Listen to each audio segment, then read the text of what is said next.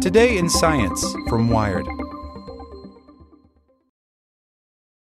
For the ones who work hard to ensure their crew can always go the extra mile, and the ones who get in early so everyone can go home on time, there's Grainger, offering professional grade supplies backed by product experts so you can quickly and easily find what you need.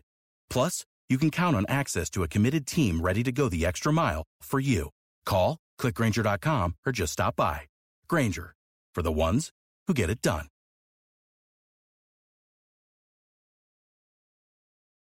Want to learn how you can make smarter decisions with your money? Well, I've got the podcast for you.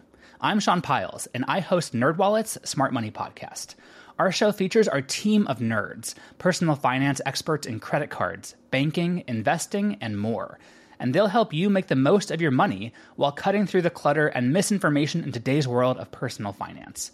You'll get clarity on strategies to help you build your wealth, invest wisely, shop for financial products, and plan for major life events.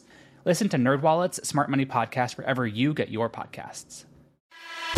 Hey there, this is the spoken edition of Wired. Today's edition is brought to you by TD Ameritrade, who's reinventing how you invest. Whether you want to place a trade on Facebook Messenger or get market news from your smart speaker, TD Ameritrade's technology is designed to bring the market to you. See what's new at tdameritrade.com/innovation. Scientist who CRISPRed babies bucked his own ethics policy by Megan Molteni. We said don't freak out when scientists first used CRISPR to edit DNA in non viable human embryos. When they tried it in embryos that could theoretically produce babies, we said don't panic. Many years and years of boring bench science remained before anyone could even think about putting it near a woman's uterus. Well, we might have been wrong. Permission to push the panic button granted.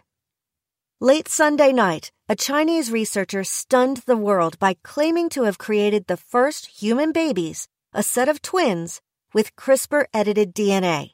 Two beautiful little Chinese girls, Lulu and Nana, came crying into the world as healthy as any other babies a few weeks ago.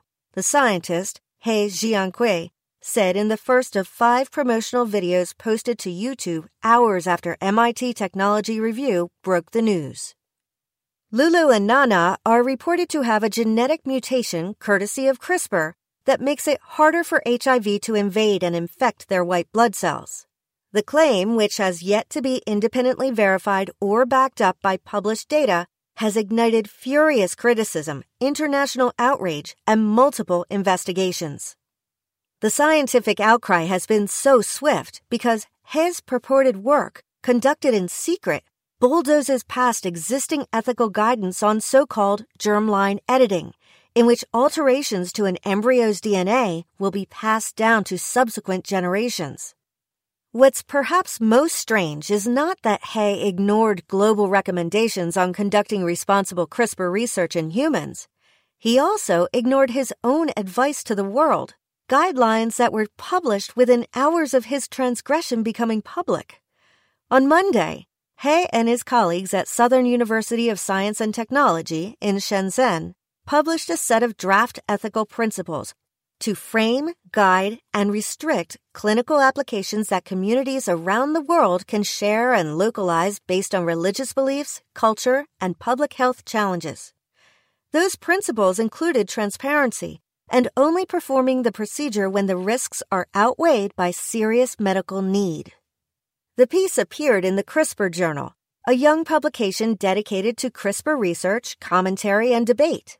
Rodolphe Barrangou, the journal's editor in chief, where the peer reviewed perspective appeared, says that the article was one of two that it had published recently addressing the ethical concerns of human germline editing, the other by a bioethicist at the University of North Carolina.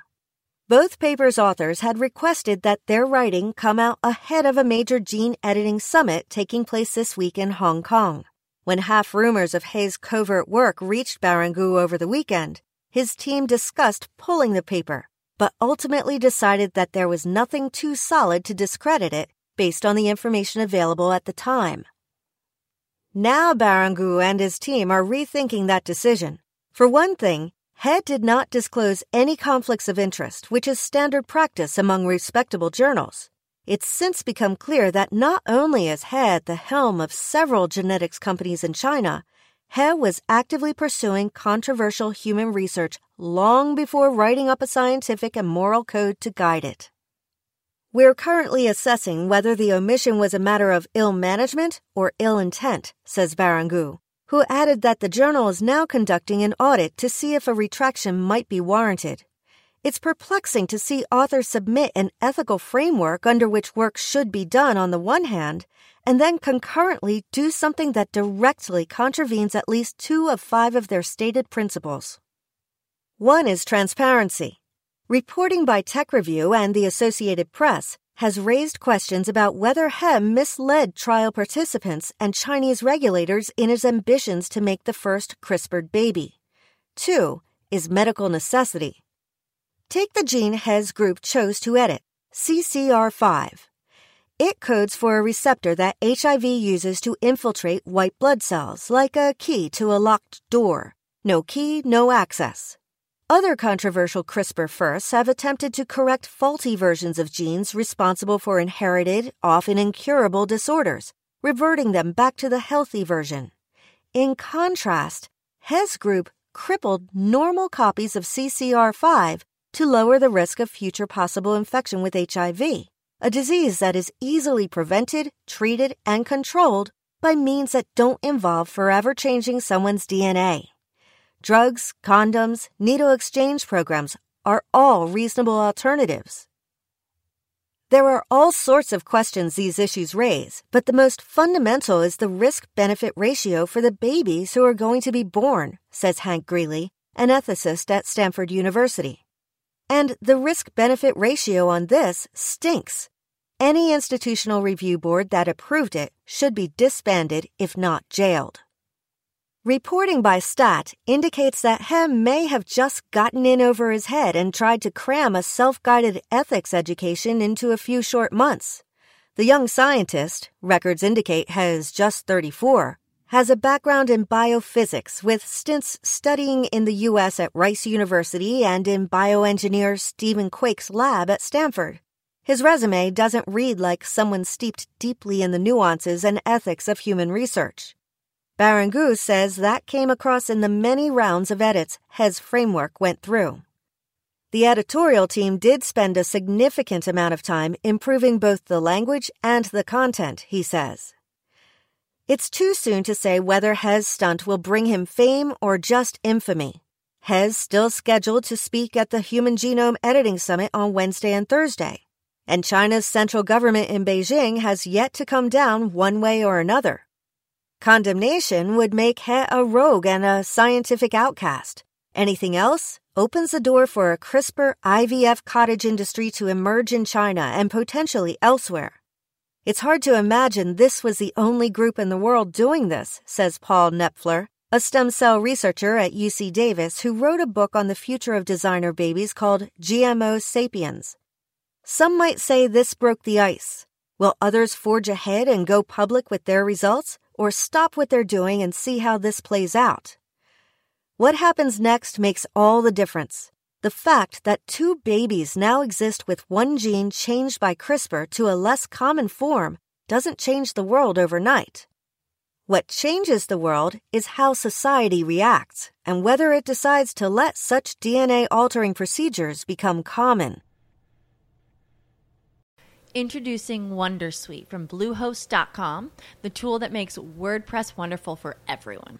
Website creation is hard, but now with Bluehost, you can answer a few simple questions about your business and goals, and the Wondersuite tools will automatically lay out your WordPress website or store in minutes. Seriously. From there, you can customize your design, pick your brand colors, and add blocks. No custom theme or coding required.